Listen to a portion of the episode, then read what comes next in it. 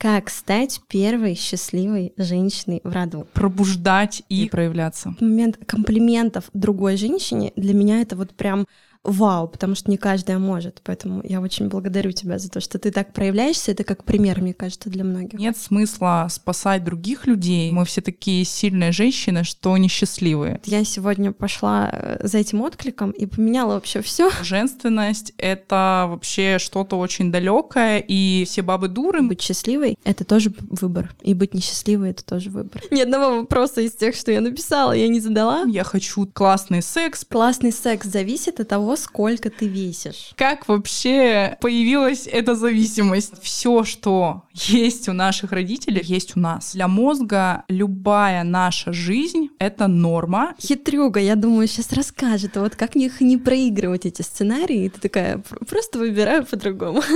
Женственная я или не женственная, мне пофигу. И в этом и есть моя сила. Для тех девушек это легко. А у меня-то мама, бабушка, прабабушка несчастливы. Мне ж стыдно вот будет быть счастливой, когда они несчастливы. Я же тогда как бы от них отрекаюсь. Просто дыши. Вот о чем говорит ком в горле? В каком теле хочется жить? Слышать себя — это как? Мне важно слышать не только свои мысли в голове. Почему женщины несчастны? Если, например, в семье был абьюз. Интересно стало самой быть той женщиной, которой вдохновляется. вдохновляются и принимать это. Сейчас все сразу задышали, мне кажется. В этом, наверное, ключ к той жизни, о которой каждая мечтает. Я непредсказуемая женщина. Тебя сама жизнь несет. Мы родились в теле женщины, и мне кажется, выбор природы надо уважать. Это знак.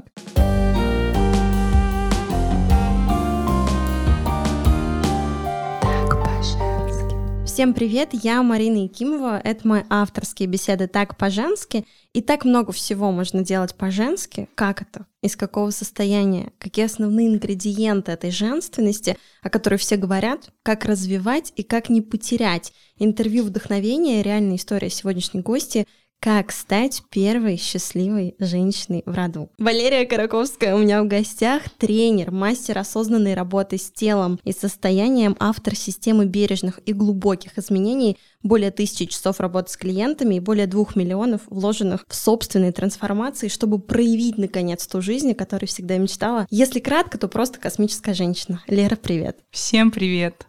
Я очень рада тебя видеть, спасибо, что нашла время к нам заглянуть. Блин, ты очень классная, мне нравится такой формат, и мне всегда было интересно вот так проявиться. Мы в такой очень интимной обстановке, но при этом чувствуется твоя глубокая увлеченность своим делом. Спасибо. И это тоже вдохновляет, вдохновляет вот так быть частью и быть вкладом того, чтобы для женщин также пробуждать их э, желание развиваться и проявляться. На Спасибо. Самом деле, вот этот момент комплиментов другой женщине для меня это вот прям вау, потому что не каждая может. Поэтому я очень благодарю тебя за то, что ты так проявляешься. Это как пример, мне кажется, для многих. А это, знаешь, когда этого много, когда ты чувствуешь и ты живешь в этой любви, в энергии, во вдохновении, то другие просто заряжаются автоматически. И я уже давно поняла, что нет смысла спасать других людей. Знаешь, как раньше было модно, да, там как-то сказать какой-то совет, дать его зачастую непрошенный, или потом пытаться это все как-то внедрять. А на самом деле самое важное — это просто начать с себя и просто заниматься собой. Казалось бы, это просто, на самом деле это нифига не просто, но в этом, наверное, ключ к той жизни, о которой каждая мечтает. Про твой путь мы как раз-таки сегодня поговорим. Расскажи, что для тебя вообще женственность, как она проявляется? Слушай, ты начала, наверное, с самого интересного вопроса, потому что всегда для меня это было под запретом. То есть я всегда общалась с мальчиками и была таким своим парнем. И мне казалось, что женственность — это вообще что-то очень далекое. И, ну, как вот говорят, да, все бабы дуры, мужики козлы, и с парнями весело, с женщинами нифига не весело, что с ними вообще делать? Постепенно, по мере того, как я вообще начала работать с собой, искать какие-то свои проявления и исследовать их, я вышла вообще на то, что я очень кайфово могу работать с женщинами, да, у меня как у тренера в основном клиенты женщины, и мне с ними капец как интересно. И вот после того, как я для себя наконец-то приняла, что мне интересно с женщинами, мне интересно с ними общаться, мне интересно ими вдохновляться, интересно стало самой быть той женщиной, которой вдохновляются, и принимать это. И причем у меня это не работает, знаешь, как бабочки-цветочки. То есть для меня женственность — это не про то, что вот я тут надела платьишко, вся такая типа в цветочках, и вот теперь я феечка. На самом деле проявления женственности, они разные. Мы можем быть в, вот в этих женских энергиях стервозными, мы можем быть дерзкими, мы можем быть сильными. И это не отменяет того, что ты взаимодействуешь с мужем, то ты там мама, что ты проявляешься в разных социальных ролях, и при этом ты женственна. То есть вот для меня это очень такое целостное понятие и очень вдохновляющее на то, чтобы быть ближе к своей истинной сути. Все-таки не зря мы родились в теле женщины, и мне кажется, выбор природы надо уважать. Mm, у меня мурашки прямо на этой фразе. Ты сказала, что была пацанкой, и в какой момент ты это, во-первых, осознала и решила, что вот что-то надо поменять, хочу по-другому? Наверное, я всегда была и пацанкой, и была белой вороной. То есть мне всегда казалось, что я не такая, как все, мне нужно быть какой-то другой, чтобы быть своей. И всегда вот этот момент, что я что-то делаю не так, что вот все идут туда, а мне зачем-то нужно туда. И по-своему он меня всегда как-то ограничивал. А какой-то момент благодаря работе с собой, то есть когда я вышла на то, чтобы работать через психологию, через психосоматику, через тета-практику, собственно, как я и пришла к тета-хилингу, да, и то, чтобы самой стать тета-практиком, я поняла, что важно быть вообще соединенной с собой и в первую очередь слушать и слышать себя и идти уже от себя. Сейчас я, если честно, даже не знаю, там типа женственная я или не женственная, мне пофигу.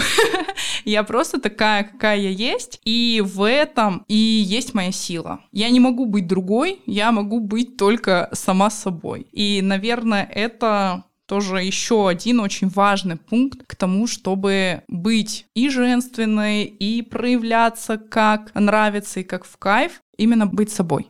А вот слышать себя — это как?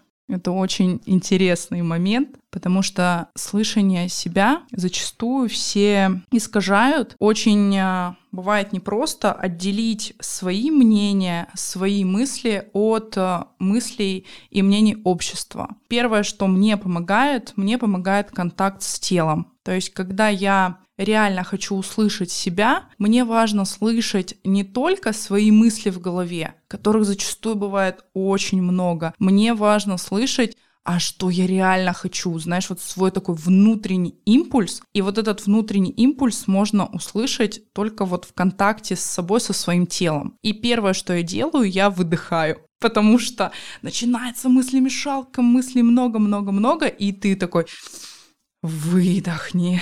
Просто выдохни, просто дыши. И вот через этот вдох-выдох начинаю осознавать свое тело. Я начинаю осознавать, а как я сижу, а как мне хочется сесть, свои положения. И если в этот момент не хочется поменять эти положения, значит, реально надо их поменять. Точно так же и в жизни. Если я, например, чувствую, что вот это положение, которое я занимаю сейчас, оно мне не нравится, значит, это реальный мой импульс к тому, чтобы начать это менять. А вот тем, кто заблокировал это чувствование, это же может быть по самым разным причинам, с чего начать путь к нему? С своего желания и осознания того, что реально хочется поменять. Потому что бывает так, что мы живем свою жизнь, привычную жизнь, и для мозга любая наша жизнь — это норма, и это нормально. Даже в каком бы болоте мы там ни жили, условно, да, утопии какой-то для себя, для мозга — это норма. Принять то, как я сейчас живу, мне не нравится, и я хочу по-другому, наверное, вот с этого первого шага, признание своей точки А, признание того, что я хочу по-другому, я хочу вот не так, как сейчас. И понять, что я хочу, наверное, с этого начинается свой путь. И дальше важно внедрять маленькие действия без необходимости строить сразу себе какую-то конечную цель. Очень часто людей ограничивают, знаешь, вот, например, девушка обращается ко мне с запросом: я хочу там стройное тело. И для нее стройное тело, оно превращается в какую-то конечную цель, а еще желательно там нагрузить себя килограммами, да, я хочу там минус десять килограмм, я хочу классный секс, прям сразу тебе с момента. По сути, получается, что стройное тело — это путь, это образ жизни, к которому человеку идет также шаг за шагом. Можно, конечно, посидеть на диете и там за месяц сбросить, ну, пускай в идеальном мире там эти десять килограмм, но если не происходит очень плавной трансформации,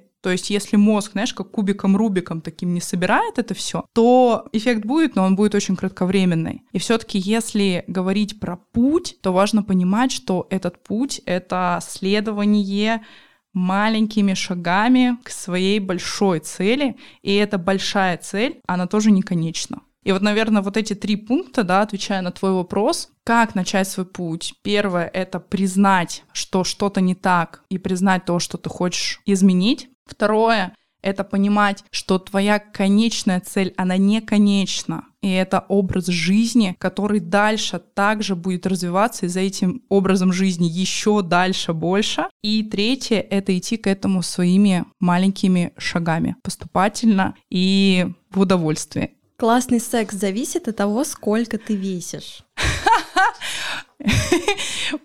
Как вообще появилась эта зависимость? Мне кажется, классный секс зависит от того, насколько ты чувствуешь свой вес. То есть, если ты чувствуешь, что ты толстая и неуклюжая, то секс будет толстым и неуклюжим. А если... Новые какие-то градации секса у нас сегодня. И здесь без разницы, весишь ты сто килограмм, пятьдесят или шестьдесят. Все в голове. Как ты видишь и чувствуешь свое тело, каким ты видишь и чувствуешь свое тело, так видят и чувствуют тебя люди, и так видишь ты сама себя. А как начать чувствовать свое тело? Может быть, есть какая-то практика у тебя или небольшое упражнение, чтобы вот прямо сейчас слушатели могли себя продиагностировать, а чувствую ли я свое тело?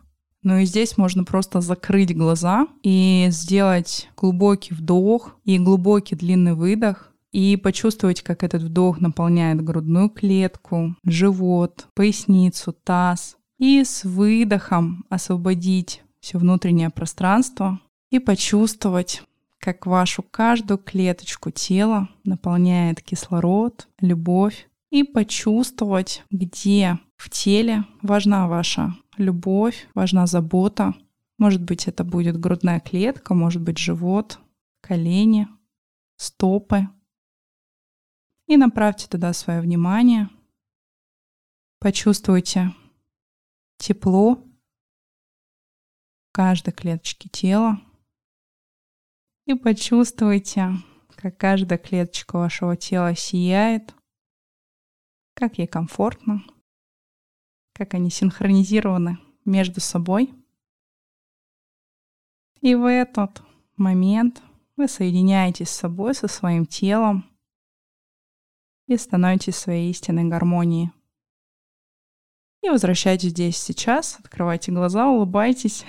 Так легко сразу, у нас э, медитации в прямом эфире.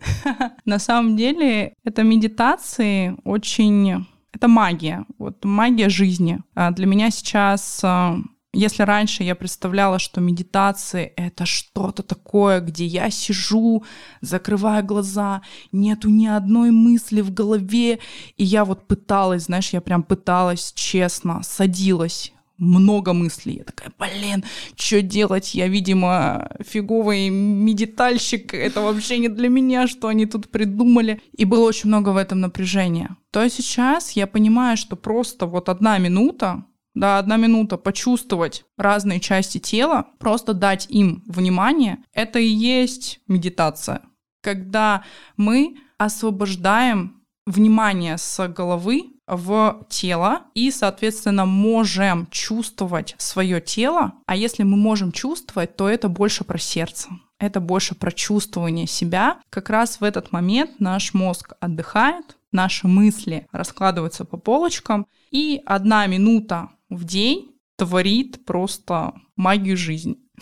Вы думали, что нужно столько проработок. Вам мастер говорит, что одна минута в день уже хотя бы что-то поменяется. Сто процентов. По крайней мере, начнете чувствовать, что ваше, что не ваше. А это так интересно, что наша реальность отражает наши мысли. И наши мысли формируют нашу реальность. Как бы нам ни хотелось это все дело наёжить. Работает и в ту, и в другую сторону. Поэтому, когда мы в этом эмоциональном шуме, когда мы в своей реальности, в таком ментальном шуме пребываем, у нас очень много мыслей, они разные, они в основном создают напряжение. Достаточно одной минуты, чтобы осознать свое тело и переключить волну. И когда мы входим в реальность и входим в эту комнату не из напряжения, а наоборот из гармонии с собой, то дальше наша реальность начинает проявляться для нас в гармонии. Как раз это и есть про магию жизни, про которую я говорю, что чем больше мы внимания уделяем к себе, чем больше мы чувствуем свое тело и пребываем в своем теле, тем гармоничнее вокруг нас происходит реальность, и чем быстрее мы устанавливаем вот этот контакт с собой, да, чем ближе он с собой, тем легче у нас сбывается все то, что мы хотим себе создать. Как стресс влияет на женственность? Потрясающим образом. Обычно стресс, он есть, он просто есть, он никак не влияет сам по себе. Скорее, если мы начинаем очень много внимания уделять стрессу, а вместо того, чтобы уделять внимание себе, мы находим в этом очень много плюшек для себя, да, переключая внимание именно на состояние там, нервозности, мне надо все успеть, как же другие люди без меня справятся, да, они вообще ничего не могут, мне срочно нужно им подсказать, как им жить. Тогда мы начинаем в этом стрессе существовать и начинаем его увеличивать для себя. Тогда у нас притупляются все наши природные, так скажем, инстинкты, и в том числе чувствование себя, и в том числе свое какое-то проявление женственности. Да? Мы начинаем жить везде, кроме себя, своего тела. А стресс — это вообще абсолютно нормальная реакция, то есть даже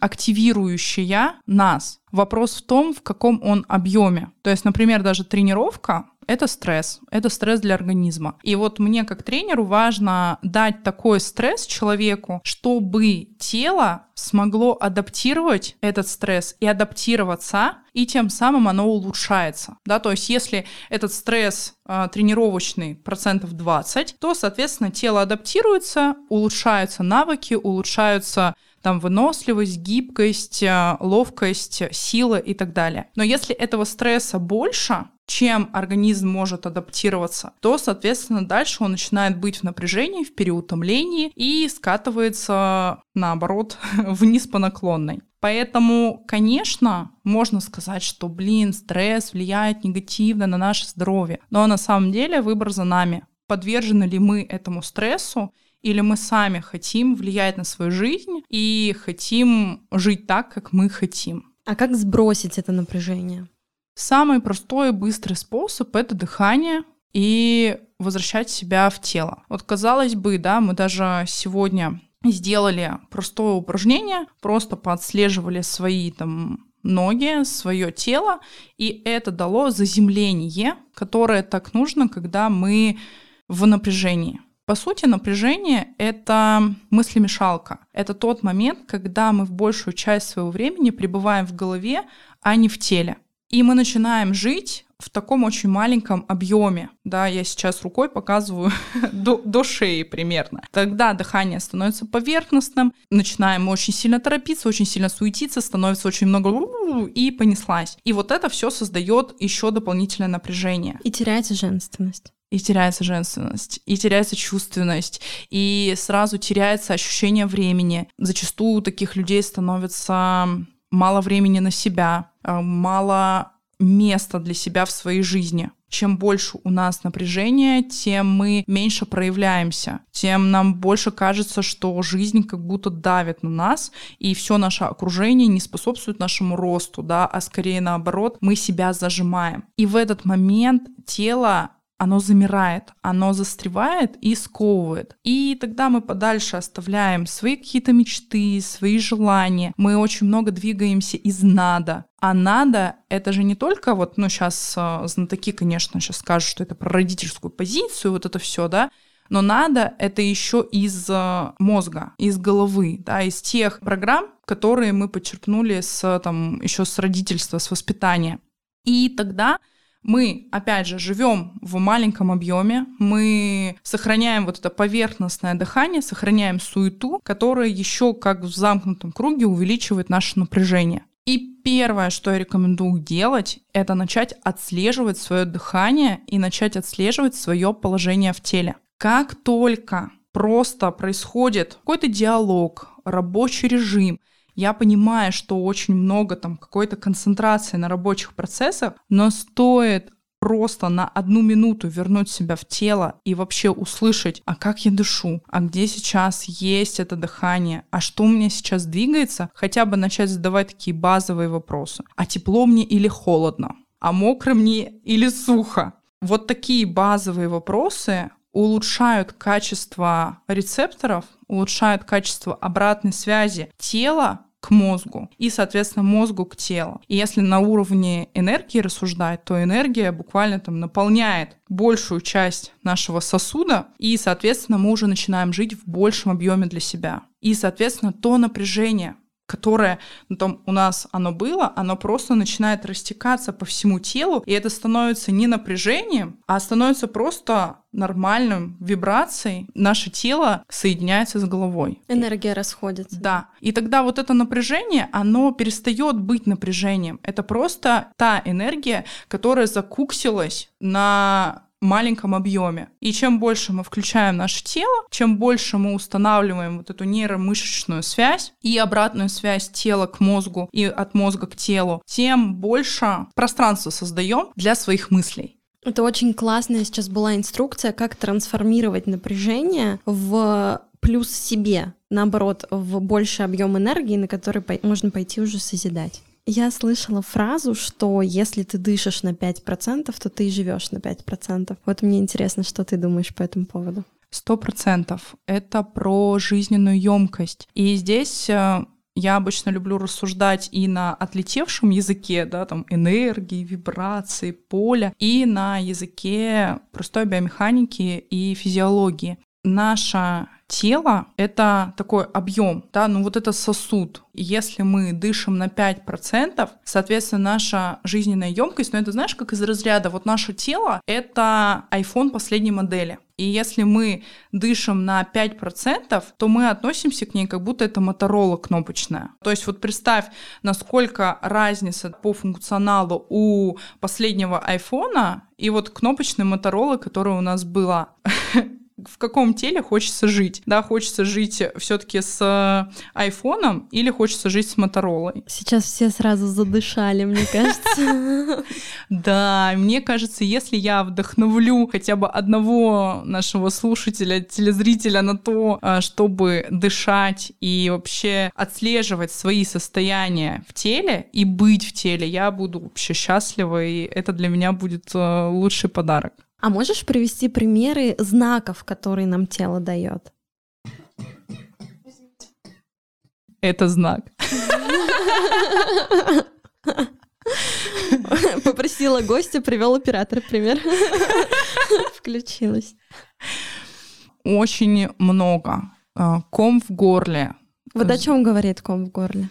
Ну, скорее всего, это невысказанные эмоции, скорее всего, это недосказанность. А очень важно их просто проговорить или проговорить тому, кому ты хочешь это сказать. Это интересно, и мне кажется, здесь важно сначала осознать, а что ты заглатываешь, какие эмоции застряли в горле, просто проявить для себя. да, признать, что они у меня есть, да, я сейчас злюсь, да, я сейчас чувствую злость, или я, например, так сильно хочу что-то сделать, но я сейчас не могу это сделать, и просто признать вот это свое бессилие в этом, потому что нас всех учат быть суперсильными, и в итоге мы все такие сильные женщины, что несчастливые, не можем себе позволить никак расслабиться, и тогда ком в горле, он говорит о том, что я хочу уже выдохнуть, я хочу расслабиться, но не могу себе этого позволить. И мне кажется, самое важное — это быть честным с собой. Если я честно для себя признаю, что сейчас я не могу этого сделать, то, мне кажется, это уже первый шаг к исцелению. Дальше просто наблюдать в контакте, с какими людьми появляется эта реакция,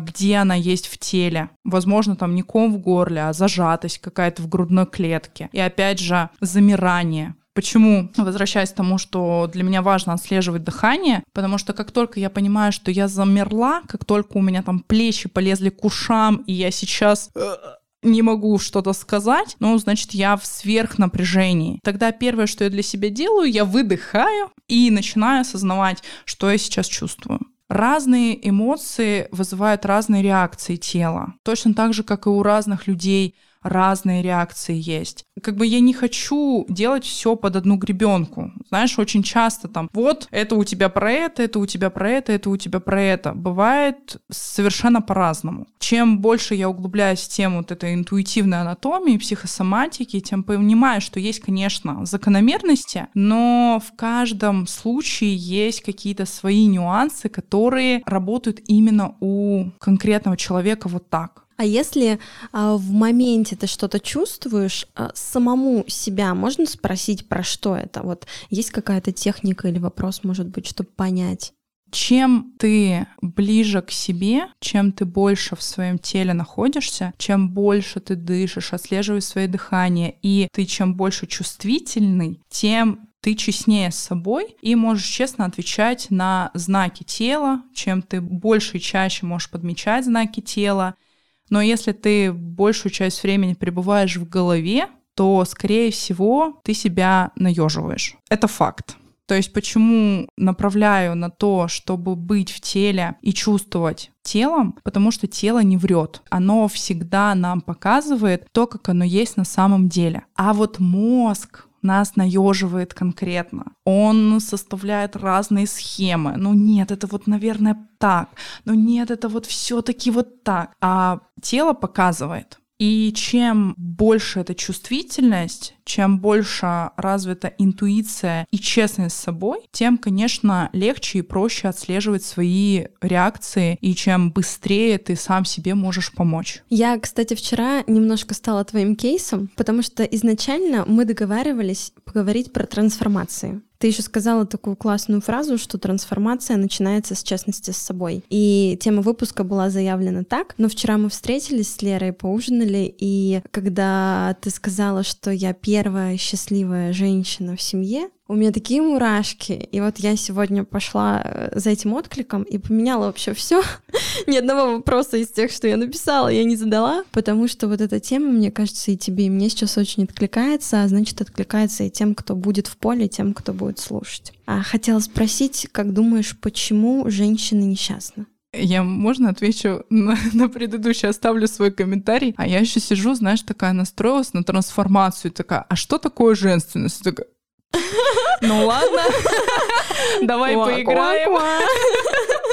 У нас здесь так, я непредсказуемая женщина. И это прекрасно, да, потому что мы двигаемся в потоке. И для женщины очень важно быть соединенной с собой и двигаться от своих желаний, от своих эмоций. Мы часто блокируем эти эмоции и как раз начинаем быть заложниками своего ума. Как я говорю, я такая умная, что аж несчастна. А то есть, когда мы живем большую часть своего времени в голове и не слышим себя, не живем из своего желания, из своего импульса, вот в своем потоке. А как понять, что ты в потоке? Тебя сама жизнь несет. Хотите, называйте это магией, хотите, называйте это случайностями и как-то пытайтесь объяснить. Это необъяснимо. Когда ты в своем там, деле, в своем призвании, когда ты живешь от себя, от своих желаний, тебя несет сама жизнь. И это счастье. Счастье быть собой, быть в этом потоке,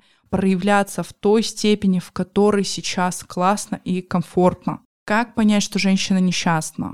По тусклому взгляду, по осанке, по внешнему проявлению. Скорее всего, эта женщина делает вид, что она супер сильная, и идут какие-то компенсаторики, что она там занята работой или занята, наоборот, семьей, и там я вся, вся мама, или я вся в муже, да, и так далее. Мне кажется, несчастных женщин, к сожалению или к счастью, больше, чем счастливых. Потому что быть счастливым — это выбор. Несчастным быть очень просто. Очень просто, потому что мы просто живем, просто что-то делаем. У нас сейчас есть еда, есть работа, все классно. А вот э, быть счастливым — это выбор, потому что в каждый момент жизни я выбираю себя, я выбираю свои желания, я выбираю жить ту жизнь, которую я хочу, из того состояния, в котором я хочу быть. Тогда это про ответственность. И это про то, что я сама с собою в гармонии, и я ответственна за то, чтобы быть в этой гармонии.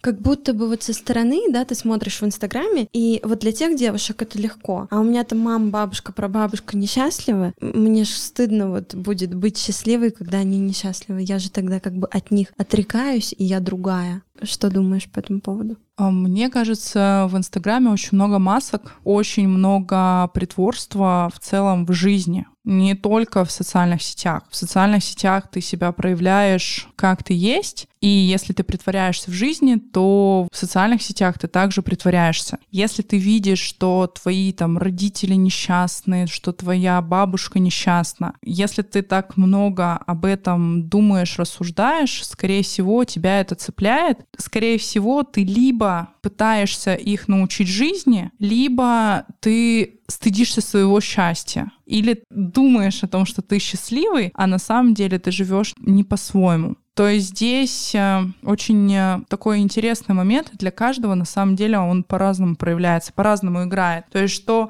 что психика, что тело, оно очень многогранное. Я бы смотрела на всю картинку. Насколько честно человек на самом деле проявляется в Инстаграме, насколько он чувствует счастье, насколько он чувствует соединенность с собой и идет именно от себя. И насколько честно и открыто он видит и наблюдает за разными сферами своей жизни. Если человек реально счастлив, то, по сути, ему безразлично, насколько счастливы, несчастливы другие. Вокруг него все равно все постепенно становятся счастливыми. Почему я начала очень сейчас активно работать с собой, работать с теми программами, которые у меня есть из семьи, да, и вот эти родовые сценарии, родовые какие-то установки. И со своим базовым уровнем, который я почерпнула от родителей, я очень сейчас внимательно наблюдаю за их сценариями развития, за их э, какими-то взаимодействиями. Не лезу туда, а именно просто наблюдаю и следую, как у них строится коммуникация. Потому что все, что есть у наших родителей, все наши сценарии, они на самом деле есть у нас. Видим мы их или не видим, признаем мы их или не признаем, это есть. И чем больше мы признаем, чем больше мы видим, как жили там родители, как как проявляются наши бабушки, мама. Без разницы, что они жили в другом времени. Как раз наблюдая за их сценариями, я уже такая, блин, так я вообще в другом времени живу, я живу по-другому, я хочу по-другому. Соответственно, видя этот сценарий, я уже могу выбирать, а мне он подходит. Если он мне подходит, все окей, все классно, живем дальше. Если мне он все-таки не подходит, я хочу по-другому, я просто выбираю по-другому. Идти новыми интересными для себя дорогами. Хитрюга, я думаю, сейчас расскажет, вот как их не проигрывать, эти сценарии, и ты такая, просто выбираю по-другому. Про проигрываем. Невозможно не проигрывать сценарии, которые есть. Вопрос, замечаем мы их или не замечаем. Почему мне так интересно в какой-то момент стала тема вот тета-хилинга, работы с программами на базовом уровне, на родовом уровне, на уровне вообще общества, да, мира, вот на уровне души, как раз тем, что мы в любом случае повторяем сценарии. Чем больше я это отслеживаю, тем больше я могу влиять на те программы, на те установки, которые у меня есть, и как бы перевыбирать. И когда я перевыбрала, то есть в голове, да, то есть происходит вот это вот перещелкивание, происходит, так скажем, смена нейронной связи. Если у меня там была одна нейронная связь, сейчас она стала другой, у меня тело перепрошивается, все перепрошивается. И, следовательно, картинка моей жизни, уже вот этот, тот мультик, в котором я живу, он уже немножко с другим сценарием, с другим сюжетом. Если мне этот сюжет подходит, если я чувствую в этом удовольствие, довольство, все, я комфортно, классно в этом продолжаю быть. Но так устроена наша жизнь, что наша жизнь — это развитие, и хотим мы это или не хотим, мы в любом случае эволюционируем и развиваемся. Дальше больше. И когда ты нашел какой-то ключик, нашел вот этот сценарий, и ты поменял свой сюжет, и начинаешь жить вот в этом счастье, довольстве, хочется расширять. Хочется расширять это удовольствие дальше в масштабе уже следующих поколений. Мне почему так нравится работать с мамами, с женщинами, потому что женщина, опять же, осознает она или не осознает, она полностью транслирует свое состояние на окружающих. И то, в каком она будет состоянии, так будет влиять, в каком состоянии будет муж, в каком состоянии будут дети, в каком состоянии будет все ее окружение. Вот поэтому, влияя и осознавая, как влиять, можно это очень круто трансформировать и адаптировать в жизнь. Еще один применимый секретик, мне кажется, здесь это отследить сценарий и посмотреть, что вот как мамы, например, и чем это все закончилось. Если, например, в семье был абьюз, да, ты тут встречаешься с мужчиной, он там тебя где-то немного абьюзит, посмотреть, как это у мамы, да, к чему это привело, и понять, хочу ли я так, или все-таки можно перевыбрать, потому что быть счастливой — это тоже выбор, и быть несчастливой — это тоже выбор. Знаешь, мне кажется, самый главный секретик к тому, чтобы так делать, это быть наблюдателем, не вмешиваясь в то, как происходит взаимодействие у мамы, у папы, у бабушки, дедушки, у мужа, у детей и так далее. Быть наблюдателем за своей жизнью и мочь смотреть со стороны на себя — это искусство. Чем больше я осознаю свое тело, чем больше я осознаю себя, тем больше у меня есть возможности в разных ситуациях жизни просто наблюдать. Не сразу в пламя врываться. Я сейчас все расскажу, как вам делать. Да-да-да, я вам сейчас сразу скажу, как вам жить. Не агрессировать или, наоборот, не, там, не замирать, а просто дышать и продолжать наблюдать. А как это сейчас происходит? происходит, а что вообще происходит. И тогда в это можно поиграть. Тогда, оказывается, жизнь не тяжелая штука, и не тяжелый груз, и не бремя, которое мы на себя там взяли и несем, а это игра. И мы сами выбираем, в какую игру мы играем. Расскажи, как ты нашла свое призвание. Мне кажется, я всегда была в нем, и я сразу очень легко поняла, что это оно. Давай начнем с того, что есть призвание, потому что у каждого, наверное, свое какое-то видение. Мне кажется, призвание — это то, какое ты есть, найти себя, просто обрести себя и служить людям. Истинно служить людям, не прислуживать, не, там, не возвышаться, а просто быть, просто делать то, что ты хочешь. И тогда для меня это и есть то вообще, зачем ты рожден. Получается, все сводится опять к тому, чтобы научиться чувствовать себя. Прикинь. Вот как бы мы не хотели себя наёжить, говорю, очень непросто, непросто иногда меня слушать. Ну, то есть я очень провокатор в этом плане, потому что все сводится к честности с собой. Очень легко жить в розовых очках, очень легко накладывать себе пластырь и говорить, что вот, мое призвание быть мамой, и я буду мамой, и вот я вот вся в ребенке. Но быть мамой и вкладывать всю себя в ребенка, для меня это две разные вещи. Или я мама, или я счастлива. Счастлив. И я счастлива. Или я полностью растворяюсь в своем ребенке, контролирую, отслеживаю, тревожусь, напрягаюсь и так далее. И он это тоже считывает. Конечно, конечно. И точно так же и муж это точно считывает. Или я в делах мужа, или я, я полностью его контролирую, и я точно знаю, как ему жить. Или я все-таки жена, счастливая жена. И это как одно из моих проявлений, не знаю, моих призваний быть женой. А с развода родителей у меня поставили диагноз прогрессирующий сколиоз. Я с этого момента жила там в ЛФК, массажах. Сразу стали работать с мышечным корсетом для того, чтобы держать спину, держать и чувствовать ее. И в восемнадцать лет, когда я уже самостоятельно жила и училась, знаешь, вот такой вопрос у меня возник, а можно ли без него? То есть у меня уже на тот момент было второй-третьей степени. То есть сколиоз — такая болезнь, которая развивается вне зависимости от того, что ты делаешь. Мышцами я пыталась это все сдерживать, но к восемнадцати годам все равно спина искривлялась, и мне это доставляло дискомфорт. И тогда я задумалась, а можно ли это исправить. И первое, куда я обратилась, я нашла персонального тренера, которая, собственно, меня обучила. Я смогла сама держать спину, и параллельно с этим я уже работала тренером групповых программ, подработками занималась, и, соответственно, стала эти техники внедрять для клиентов. И так закрутилось, закрутилось, что эта девушка-тренер Ира стала таким моим наставником. Тогда еще никто не знал про наставников.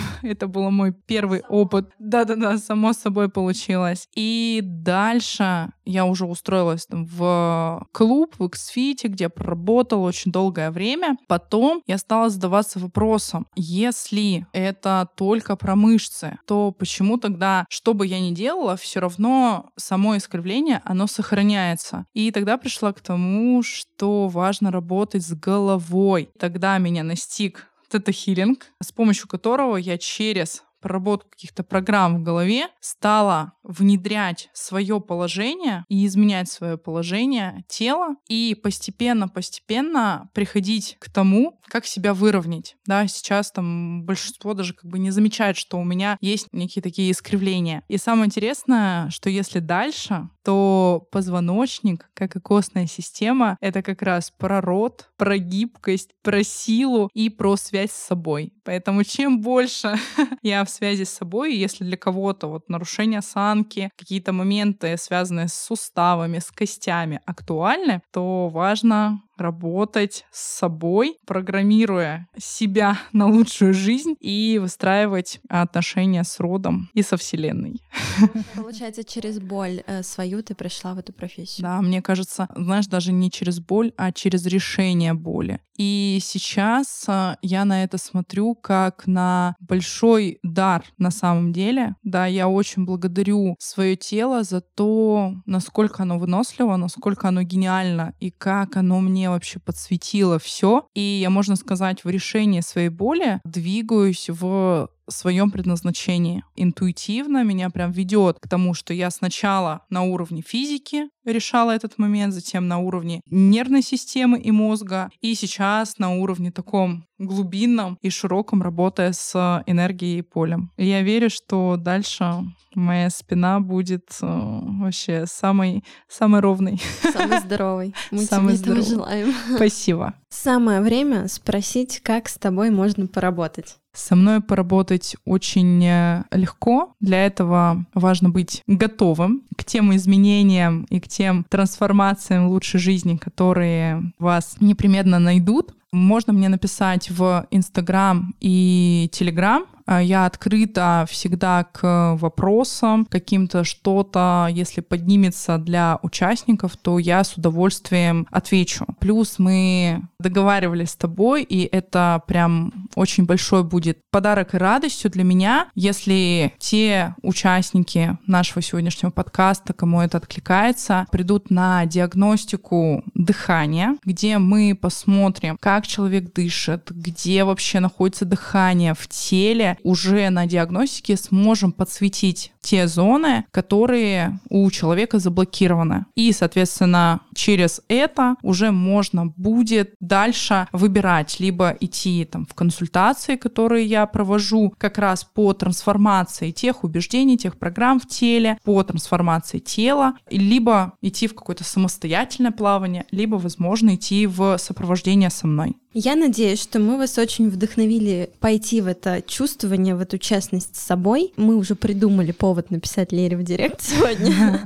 Это диагностика дыхания, про которую Лера рассказала, и еще мышечный тест, где можно откалибровать себя, что со мной происходит, есть ли в теле отклик на то или иное действие, да, мне кажется, так цели, мечты, желания, все можно проверять. А мышечный тест, диагностика дыхания, чтобы получить это все, смотрите описание, там мы подробнее рассказали, куда писать, что писать, чтобы забрать подарки от Леры.